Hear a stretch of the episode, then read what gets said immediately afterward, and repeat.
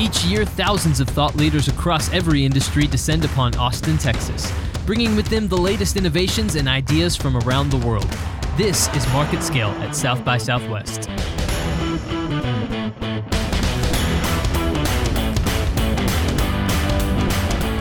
Welcome to the Market Scale South by Southwest podcast. This is the first of a three part series of conversations that are taking place at South by Southwest down in Austin, Texas, the hub of innovation this week. It's really, really exciting just to get to be a part of that, to get to be down there and feel the energy of the area and just uh, look around and see so many different people who are innovating in so many different ways from all around the world, from a lot of different industries. It's just a really exciting time to be down in Austin, Texas. And so uh, we have loved the conversations that we've gotten to have. And from those, we've put together three different podcasts that we're going to be releasing for you over the coming week.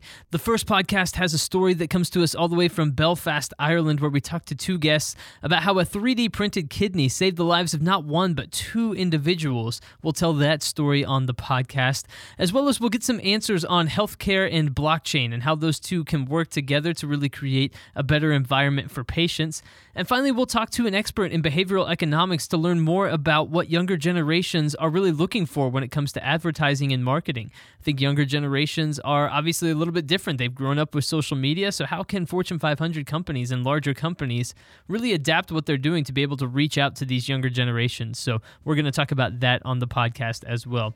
So, like I mentioned, a lot of great stuff coming up on the podcast today. So, without further ado, let's dive into that first podcast from South by Southwest coming up next.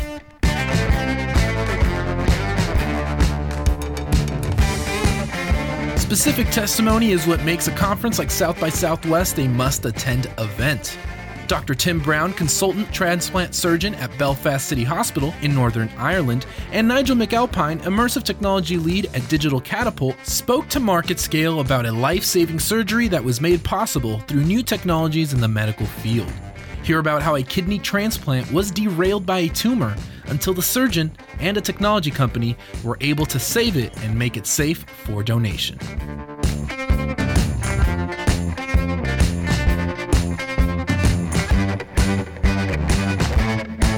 Gentlemen, thank you so much for joining me here today. Thanks for having us. Well, welcome to the uh, wonderful city of Austin, Texas. And today we're talking about taking 2D scans and making 3D models of them. Is that, am I describing that at all correctly? Yeah, absolutely. So uh, we had a we had a bit of a dilemma where a young girl uh, was in desperate need of a transplant. She didn't have long to go, and mm-hmm. it was very unlikely that she was going to get a transplant in time to save her life. And her father came forward and uh, offered to give him, give her his kidney. Um, unfortunately, whenever we did our pre-operative um, checks, it transpired that he had a tumor sitting in his kidney um, uh, and uh, we needed to do some work about uh, how to actually make that transplant happen. So, in terms of getting the, the 2D images, the CT scans and the MRI scans, we uh, we turned those into a three dimensional model uh, to help us guide the guide the operation. And we have the model sitting right here, actually. Yeah. So this is really phenomenal. Show me a little bit about what we're looking at here. So uh, this is a this is a, a, an exact replica of his kidney size shape. All the little bumps and things are actually mm-hmm. uh, what happened. Um, we've got the the hilum of the kidney, which is um, uh, where the blood uh, vessels run. So we've got the red. Uh, it's, it's nicely color coded for us, just yeah. in case we didn't know what we were doing. Um, the red uh, surgery by colors. Um, the red one was the renal artery. the blue one is the renal vein and of course we've got the yellow, the ureter. That's where that's the uh, tube that connects the kidney to the bladder, and that's how the urine gets out of the kidney. Um, but they've done it specially to our um, specifications. We've asked for a clear um, uh, kidney, and then they've marked the tumor for us very helpfully um, to show us what we need to chop out um, to, uh, to to to make this kidney transplantable. Because clearly we can't transplant it with a tumor in it. Yeah, yeah, yeah absolutely. So. Nigel, explain to me a little bit about how AR really played a part in being able to craft and make something like this. Yeah, well, it, um, Axial 3D, or the name of the company back in Belfast, who produced produced these, and Digital Catapult uh, were in conversations with them. Um, they use a lot of artificial intelligence uh, to help decipher what comes out of the CT scans and MRI scans, and then once that is applied, um, they can then be turned into a 3D model. And it was that element of it that I was looking at. Well, how can we make this uh, into uh, augmented reality? Yeah. And then that can be the next step of what, what, what Tim is talking about there. So you know, the surgeons still love that feel of an actual um, organ, um, but at the same time, there's that there is that ability to turn what you see there into an augmented shape that would then be used in a pair of AR glasses uh, to aid uh, either the pre and the, the during um, process of the operation. That's really exciting, and, and part of what I what I think is just so fascinating about this is just the ability to I think better prepare surgeons like Tim who can then go in and feel like uh, they have the most information that is possibly there at their fingertips to do the best job. Right, that frees you up in a way. You're absolutely right. Um, it was I mean it was invaluable um, in terms of preoperative planning and you know, it's it's it makes it even easier because then I can go and take it to a friend up the road and say, "What do you think? How do you think I should be? I should do this? Do you think I should make my cut here? Do you think I should make it there?" So I was able to go into the surgery completely um, uh, confident that we were going to achieve what we needed to do, which was. Uh, make sure that we've um, a got a kidney, b we've got a kidney that's safe to transplant, mm-hmm. and one that's been repaired properly, so that um, our, our young lady uh, is going to get a long and uh, uh, successful life with this new new life saving uh, kidney. Absolutely. And so you guys are here in Austin for South by Southwest, and Nigel, there's going to be a panel uh, discussing this. Is that right? That's correct. Yeah. So um, back in the summer, when I was chatting to the guys, I suddenly realised the story that was coming out of this technical or technology uh, discussion, and I thought it makes a perfect panel for South by Southwest. So lucky enough, it was accepted, and we'll have two members of Axial 3D there, um, Dan, who's the CEO, and Kathy, who's production manager, along with Tim, to actually tell the story. So this is more about the human story of the application of the technology, um, rather than just the technology itself. So yeah, that's in the JW Marriott on Tuesday the 12th at, at 12:30. If any of the listeners want to come along. Yeah, I think Nigel actually he hit the nail right on the head there. This is a human story, mm-hmm. and it's nice that we can actually take technology uh, and actually apply it, uh, and we can see the tangible results of what technology in marriage with um, clinical science can actually achieve. It's, it really is fantastic. I think that's a great point because I think sometimes people get caught up a little bit in technology and advancement just for technology and advancement's sake, and not the human element of what makes this, um, what brings it back home to why this should matter to human beings in their everyday lives. And so I think that that's a that's a great story that this uh, very tangibly applied to this family in this yeah, case. absolutely. I mean, the, our young girl uh, that, uh, that she's a mother, she's got a daughter, and as a result of the technology interface with clinical science, she, the daughter will now grow up with a mum. Absolutely, which is uh, just the best possible outcome. Uh, healthy daughter and healthy father now, um, who otherwise may have not known for a long time uh, that that was existing in his kidney, right?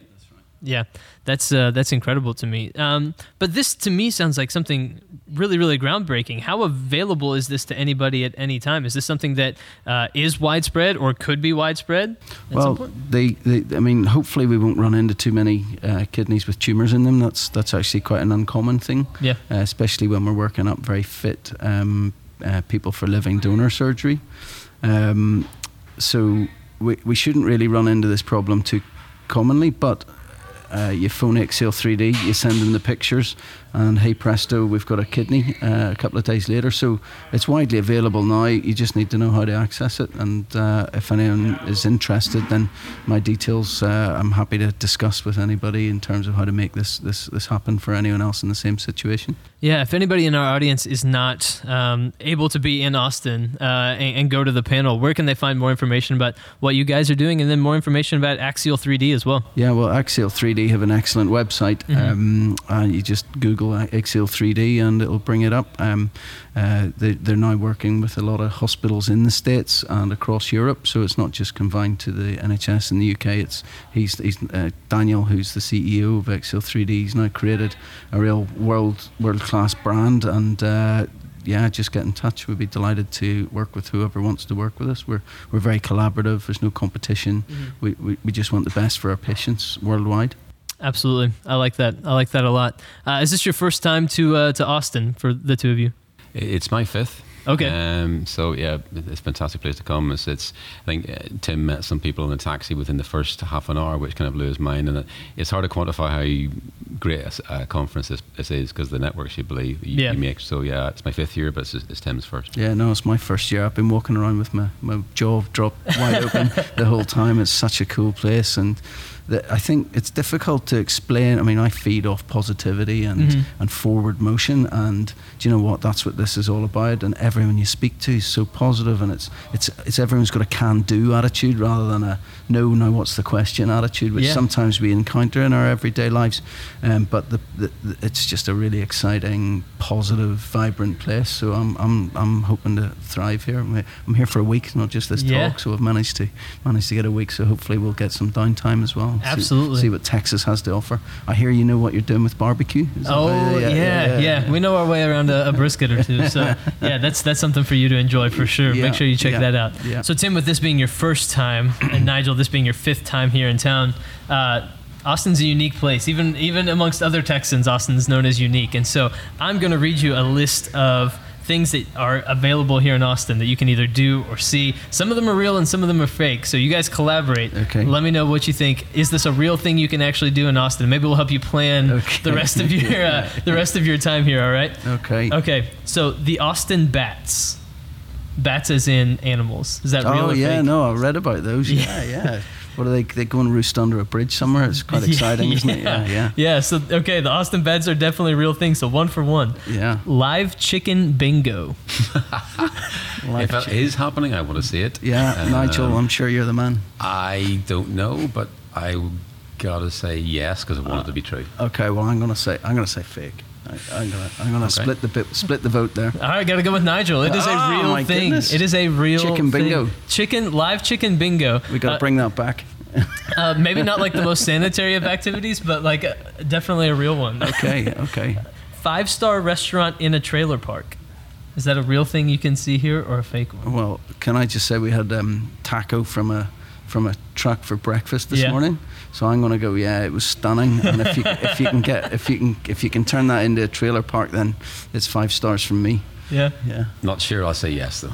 This one is not real, but you are right. You can get the like. Uh, I, I recommend it. In fact, Yeah. get food from t- from trucks. you know, like yeah. that's just an Austin thing. Nigel knows what I'm talking about. Yeah. It's uh, it's it's it's the best way to go here. All right, go to a party at Moon Tower. Wow. Uh, again, don't know. What do you think, Tim? Uh, um, uh, let's we're gonna go positive. So let's go. positive. Let's go. yes. Yeah. Let's go. Yeah. Tim wants there to be a party. Yeah, party at Moon Tower is real. and if you've seen the movie Dazed and Confused, apparently it's from the movie Dazed and Confused. Right, okay. With Sir Matthew McConaughey. Okay. Uh, sorry, he's not actually. He's not actually knighted. That's. Uh, all right. Uh, can you rent a VHS from a video store? Very old school. Is that something that exists? good exists? question. These are good. a I like really these. question. Uh, diddle-diddle-diddle. God, no. Uh, Austin is a bit old school, isn't it? yeah, I, would- I've got to say no though. I'm gonna say no. Oh, well, I'll split the vote again then. Right. Yeah, we'll go. Yeah. Yeah, you can go rent a VHS. Now, good luck finding a VCR, Yeah. but there you can go rent a VHS. Wow. All right, two more. I haven't been keeping score, but uh, you know maybe it'll all come out in the wash. Can you go visit the Cathedral of Junk? Yeah, you might Yeah. able to do that. I yeah, say that's yeah. an Austin thing. Yeah, yeah. They've made like a gigantic cathedral kind of castle looking thing out of just like discarded Okay. stuff. It's wild. Okay. It's it's something worth seeing. Okay. And then art studio in a castle. Yeah, I want that to be true again. Yeah, but I mean, we- it, going by playing the Ozo though, I'm going to say no. All right, I'll go with no as well. Then. Yeah. Uh, you should have stayed positive. Ah. Art studio in a studio, in an art studio in a castle. So definitely something you can see. So Okay. your options are wide open. Okay, Now, uh, yeah. to enjoy the fullness of the city of Austin. But yeah, barbecue and food trucks. Yeah. You won't go wrong. No, absolutely. Absolutely. Well, guys, enjoy your time in Austin, Thank and uh, I, congratulations on the great work that you're doing, and, uh, and keep you. it up. It's a pleasure talking today. Thank you for having Thank us you. today. Yeah.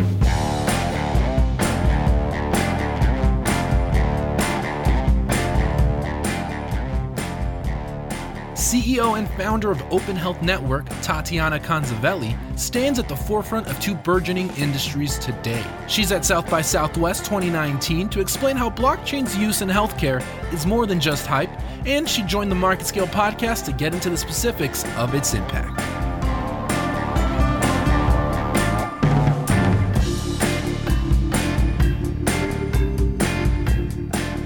Thank you for inviting me to be on this podcast. Very happy to have a chance to talk to you. Um, and I'm curious just nowadays how startup companies are approaching healthcare a little bit differently, maybe, than uh, established healthcare companies and what people have done in the past. Yeah, it's it's a very good question because um, I think it's not a surprise to anybody to realize that healthcare is one of the most difficult industries mm. uh, to work with, and for startups, and it's especially so. So. Um, if and that's why you know you you kind of see some successes not too many, especially if you if you're working with big healthcare companies. Uh, um, and um, you know, I feel like um, the reason we have a chance on succeeding is because we we started this company. I started this company when I was diagnosed with cancer, so I had um, real drive to make a difference and um, that kind of like leads to a thought point like you can't stop people who have a mission right. right, right. so that's one of the drives but it's by no means like you, along with the mission and drive you need to you need to have a real good offering that um, is applicable uh, to healthcare companies. So what do you do at open health uh, open health network that is different maybe than other traditional healthcare companies so one of the things that we decided to do from day one is embrace patient centricity, hmm. and um, the way I define being patient centered is multidimensional. One is um, personalization. So I strongly believe that there is no one size fits all in healthcare. You can have beautiful content if it's not relevant for you being having a specific disease or stage of the disease, it's almost irrelevant.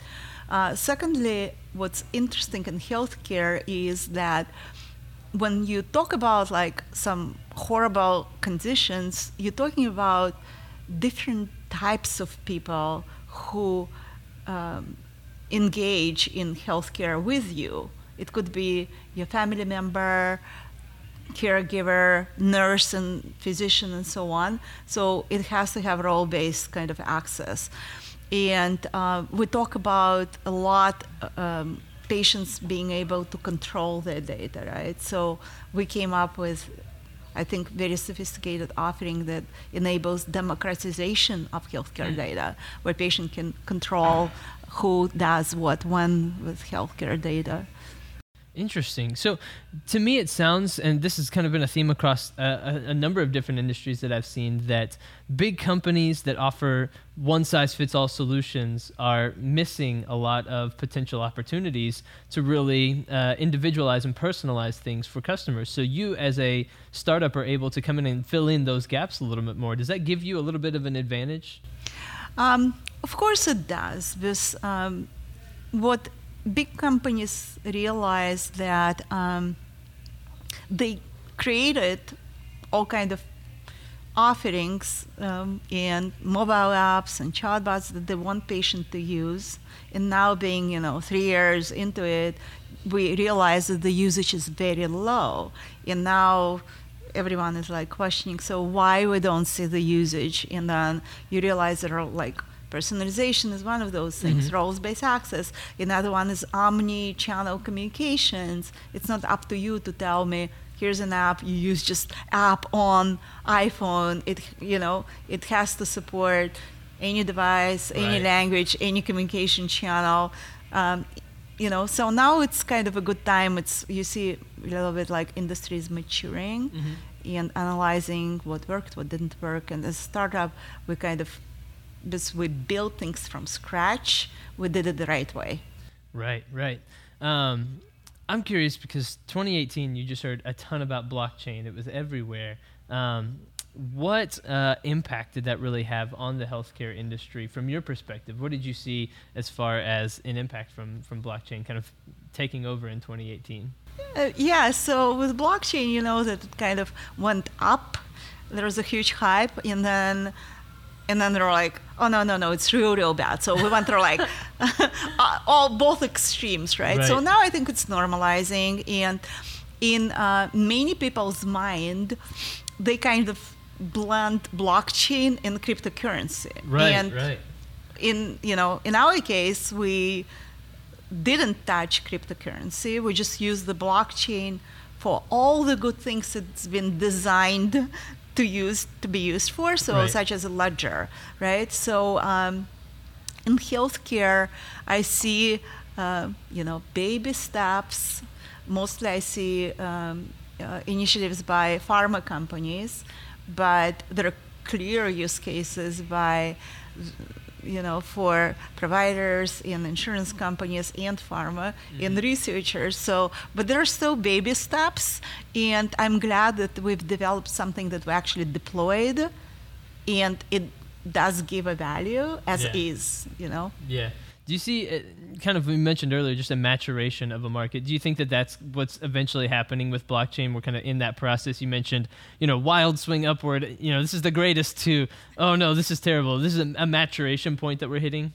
Yeah, because now you you start looking at as with every cool tech, it goes through like hype cycle, then goes all the way down, and then people go back to basics. So what it's good for, and the good question to ask um, any company that you know, oh, we were a blockchain. Can you do the same thing without blockchain, right? So if you're looking at like the whole space of private blockchain, like, well, you can potentially deploy like distributed database and you don't necessarily need blockchain. You see what I mean? Yeah, so yeah. so I think that's a real cool validation point of like why exactly using blockchain, what it gives, what the advantages, and many don't have a good answer to that. Yeah. But and that's why I think maturity comes in because those questions have been raised, and then Mm-hmm. you can see who does what and why. Yeah, and people are as people are kind of working through it, they're figuring out new solutions and new ways to utilize it, and maybe harness its abilities a little bit better, so that you see true benefits in the marketplace. Yeah, yeah, from you know tracking medications on the supply chain side to uh, ability to engage people in data sharing based on you know people's consent. Um, I think it's very important for a variety of different things from uh, clinical trials, research, chronic disease management. Um, so, uh, and again, it, those are clear use cases where the blockchain can come in and help. Yeah, and you mentioned earlier, you know, asking a company like, could you do what you do without blockchain? Um, how many companies do you think 100% utilize it, or just use it because it's kind of the the latest fad? I've seen uh, in healthcare Mhm. and outside, but then you know I'm focused on healthcare. Yeah, yeah. Um, I've seen quite a few you know companies who have done ICOs and all those things on you know healthcare blockchain. That I mean they don't provide um, the whole infrastructure. Mm-hmm. Um, their focus was you know quick monetization and the hype. Yeah. Um, and I think uh, those eventually should either change or go away Mhm. because we need to have. Um, there are use cases where it's uh, important to have infrastructure like a blockchain, and you want to get rid of players who were just came on a hype yeah. and play with the ones who really can enable end-to-end solution where the blockchain provides like patient identity management or tracking and other things that it was originally designed for Right. Right. you know Yeah. Absolutely. Um, so, what all are you going to be doing here at South by Southwest? So I'm uh, speaking on a real exciting piano with um, Chief Medical Officer of Kaiser and Chief Innovation uh, guy from um, American Heart Association. Oh, yeah. So that's happening, and it's blockchain in healthcare. That's happening on Tuesday at 11 a.m. And um, I'm speaking on another panel on, um, you know, startups in healthcare. Uh, lots of meetings and hopefully some fun. Absolutely. Definitely some fun. Speaking of fun, would you be willing to play a quick game with us? Easy, yes. Yes. so I'm going to ask you is this a real blockchain company or a fake one? Zach, our producer over there, has come up with some fake blockchain names. And so I'm going to read the name of a company and you tell me if it's real or fake. Does that sound good? Oh my goodness. Okay. Okay. True Story. T R U S T O R Y. True Story. Uh, I would say real. You're right. It's real. She knows her stuff. Tatiana's on it. Coin Bandit. Coin band. I think that's fake. Two for two. She's correct Ooh. again. She's on to you, Zach. All right. This one. Q Redo. Q R E D O. Should, should I say Q Redo? I think I've heard of that one. I think that's a real one. You are correct again. Three for three. Wow. okay, what is my price? She's knocking it out of the what is park. my price? I I don't I don't know, but we're gonna have to think of something. Okay, we'll do we'll do one more. All right. Let's go with Lost Token. Lost Token. I think that's a real one as well. Oh, that one's fake. Fake. We finally we Ah, found okay. one. We found one that got you. But at least I, people know that you're not like giving me hints. Exactly. Yes, that's true. People people will know that this was actually for real. Yes. Tatiana, thank you so much for uh, joining us today and for chatting a little bit more about blockchain and healthcare and uh, educating people a little bit more about the trends that are going on in the industry. We really appreciate your time. Thank you.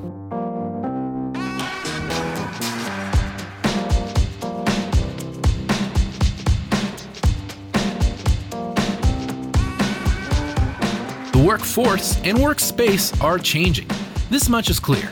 But what is driving this change and what impact will it have on the future?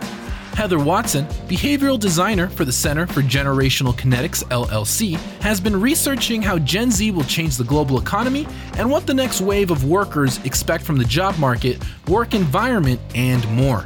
She also conducted a session on the state of marketing in the wine industry and how the field can better reach a millennial audience.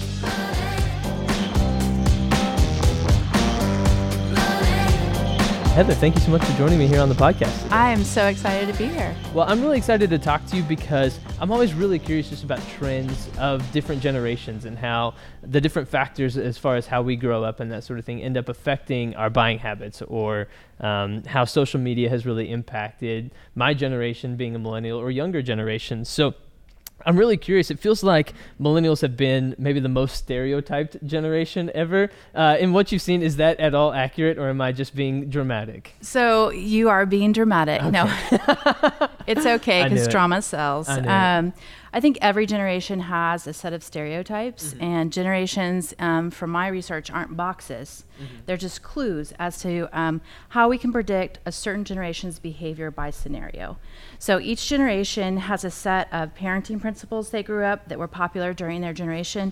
They have technology they used during their generation and global events. And so all these conspire together to create this um, multivariable situation where these generations grow up in. And it does really um, affect how they think about the world, what technology they use, and how they approach um, brands and other, other types of buying and services. Okay, so w- when you think about, let's start off with millennials. When you think about millennials, mainly because I'm curious, because I am one, uh, and I'd like Then to. you're the expert. yeah, I don't know about that. I think you probably know more about me than I do. But uh, I'm curious then, like, what are some of those factors then? What are some of the things that you you think about uh, when it comes to millennials, and and uh, some of the clues that that lend some insight into who we are as um, as consumers? Sure. So the first thing, if we, if we take all three of those areas, Mm-hmm. um, parenting, global trends, and um, technology trends. Yeah. So we, we can look at all three of those areas and say, okay, here's some things that happened dur- as millennials came of age. Uh, the first thing was parenting. Most millennials were parented by boomer parents. And so some of the um, beliefs that came uh, across with boomer parenting was it was so hard for me. I don't want it to be as hard for you. Mm-hmm. I'm going to try to give you everything to be successful. And so the whole entitlement stereotype that millennials get um, was fostered by their boomer parents. So it's not my fault. N- not entirely. Okay, okay. you can always reprogram your programming, right? Uh-huh. So, anyway, so that's kind of the first thing on on parenting. Also, um, boomer parents said uh, never, never, never use credit cards, and so we find uh, an era of millennials with with thin credit reports. Um, Secondly, the things that were happening globally, or at least in the United States, were that college tuition pri- prices were tripling. Um, the they were de- the student loans were deregulated, so we had a lot of interest rate. And then also, millennials came of age during the economic um, downturn. So we have stagnation of their buying power and their wages, and we have um, high a high debt load because millennials were also told, get into the best college you can possibly get into. Don't worry about the price. It will Right. all take care of itself later. But guess what? It didn't. So now colleges, college instead of being thirty thousand dollars, it's one hundred and thirty dollars, and instead of a three percent interest rate, it's a seven percent interest rate. And so we have two kind of uh, big factors going on there in terms of their economic viability. And the third thing was um, technology boom. Okay, so this is when the iPhone was released. Um, millennials got these in their hands when they were around 20, and um, there was a whole new kind of era of social visibility that, that came online digitally. So this changed a lot of things about millennials and how they perceive themselves in this digital world. And so the whole digital social world, world um, kind of exploded at this time. Yeah. So we have a lot of things going on with this generation. So yes, you can't necessarily say millennials are this way or that way, but you can kind of see the trends that were influencing them and how we got to today. So specifically on the social media thing, I find that really interesting. For millennials, I remember getting Facebook and I remember, you know, getting an iPhone and things like that. For Gen Z and like the generation younger than me, it, it's almost something that's been ever present in their lives for the most part. How has that changed who they are a little bit more when it comes to um, their social visibility and what they like and that sort of thing? So that's a fantastic point, and, and you're speaking to the point when a tech, when you can never remember a time before that technology was just something you used every day. Right. It's it's completely different, and so uh, millennials can remember a time before the iPhone. They can remember a time before streaming Netflix. They can remember a time before Facebook, for uh, and they can remember a time before Snapchat. But for Gen Z, most of them got a smartphone in their hand at a very early age, 10. Mm-hmm. So this just imagine a 5th grader with a smartphone in his or her hand, what they have access to is the the sum of the global knowledge up until this point that's on the internet in their hand. They have the ability to, given their parents' credit card or Venmo, order anything from around the world delivered to their doorstep in two days or less. Uh, and they have visibility and have social friendships with people around the world. So, what you have with Gen Z, if we go through those three kind of stages again, which is parenting, the parents of Gen Z are different. They're not boomers, they're um, older millennials or Gen X. Yeah. Um, so that's a much different parenting prin- principles than from the boomers, right? Right. Right. Um, then you have this technology piece we're talking about, and then we also have this globalization piece and also AI. And so Gen Z is coming of age in, in just this um, amazingly dynamic time where they're living deep digital lives. Their their life digitally as as important as their physical life. Like when we did a survey about, you know, how important is it that you got your first smartphone? It's up there with driver's license. Graduating from um, high school is number one, and driver license and smartphone is number two. Wow, that's unbelievable to Yeah. me. So then, with that being the case, um, what type of uh, messaging and advertising can companies utilize that really reaches this this group? Is it all about social media, and do companies need to go just full bore into Facebook, Instagram, Snapchat, and all of that sort of thing to reach this younger generation of Gen Z, or is it something else? Do they crave something else that that actually reaches them on an advertising or a marketing level? Okay, so we have a lot of things going on. You are absolutely on the right track. Okay. So fantastic analysis there. Okay. Um, so when we t- when we think about Gen Z and, and introducing them to brands and discovering brands and attitudes towards brands, um, social media is absolutely a category that companies need to wake up and realize it's not just a social network; it's a marketplace now. Right. Um, it's a marketplace for a lot of different reasons. Number one, recommendations are one of the most powerful drivers of buying behavior for any generation, but especially for Gen Z. Because think about it, they're teens, their friends mean a lot to them. And if they get a recommendation from a friend or family member, that converts into sales at a very high rate. Um, so when you're thinking online, that social marketplace is a place where you can get recommendations from your followers. You can create recommendations um, from your friends. Your mom can give you a recommendation on social media. Right. Like it's it's a recommendation engine, right? So that um, is a, a buying um, driver, right? Um, the second thing on social media is it's not just a recommendation in- industry; it's actually a marketplace. So when we start, when we ask Gen Z what was the last thing they bought and how did they buy it, you'll hear things like this. Well, I Google tubed it, and I was like, well, what does Google tube mean? Well, I saw it first on YouTube. And then I went and Googled it, and then I triangulated the data. She didn't say triangulate, and they don't say that. But from a researcher standpoint, I realized that they're using Google, they're using um, um, YouTube, and they're and reviews and they're putting all that information together t- to be persuaded to buy an item. Yeah. and this is they can buy off of google of course. They can buy off of youtube. They can buy off of instagram. And pe- they are buying that way. And since they're on their mobile phones th- they have the highest usage of buying on mobile pho- phones than any other generation because that's how they grew up and that's what they're going to use Over time, do you find that the behavior of different generations changes as they age when it comes to this sort of thing? Or do things become pretty set in stone at a pretty young age and, and, and behaviors of, of specific generations and people in those age groups tend to not move too far away from, from these factors The that you're talking about? Yeah, and Mhm. the habits that they create when they're younger.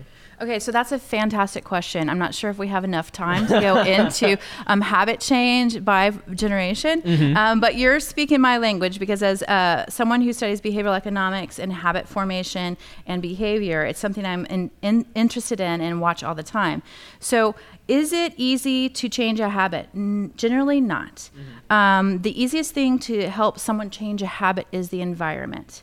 So I would say for habit change across generations, if the environment becomes a place where this habit is really, really ingrained, like a smartphone, like Alexa, where it really helps you to do something different in a meaningful way, then you're going to gravitate and that habit will change. But if it's something that's not a meaningful difference in your life, it's going to be a lot harder for that habit to change and you're going to just go with all those neural pathways that you have laid down since you were a 5th grader with a smartphone in your hand.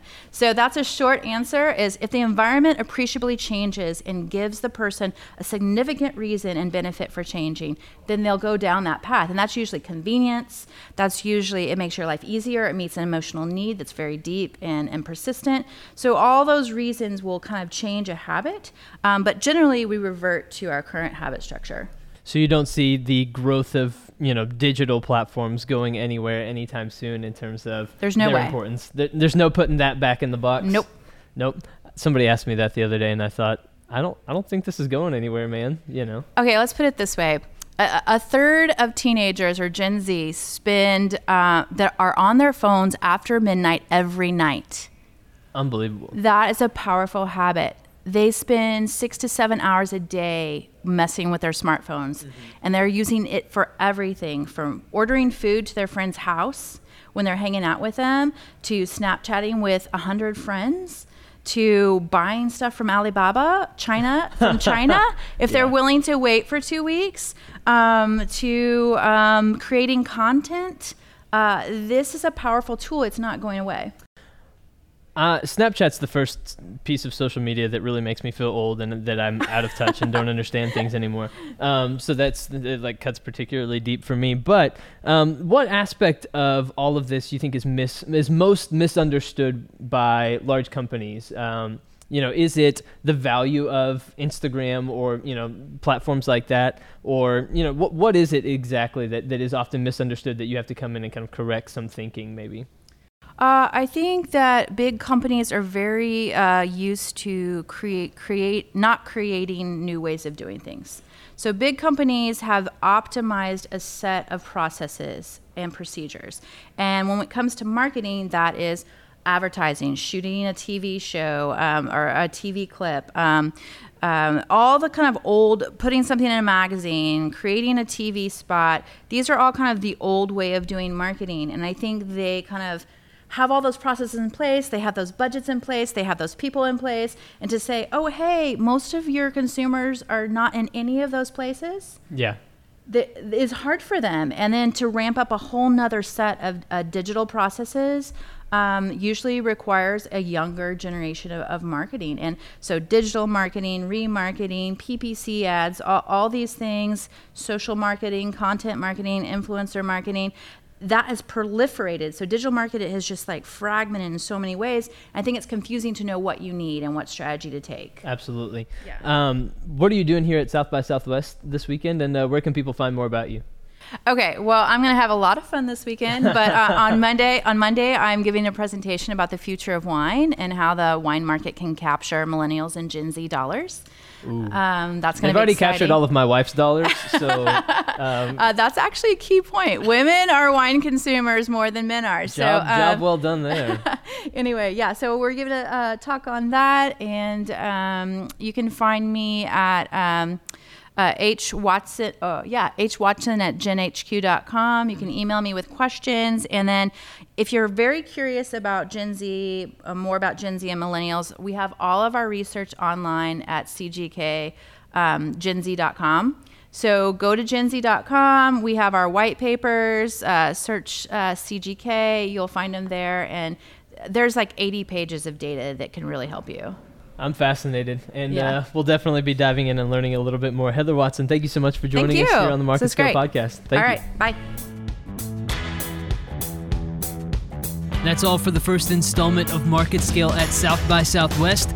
Be on the lookout for the second and third parts of that series coming out later this week. But until then, I've been your host today, Tyler Kern. Thanks for listening.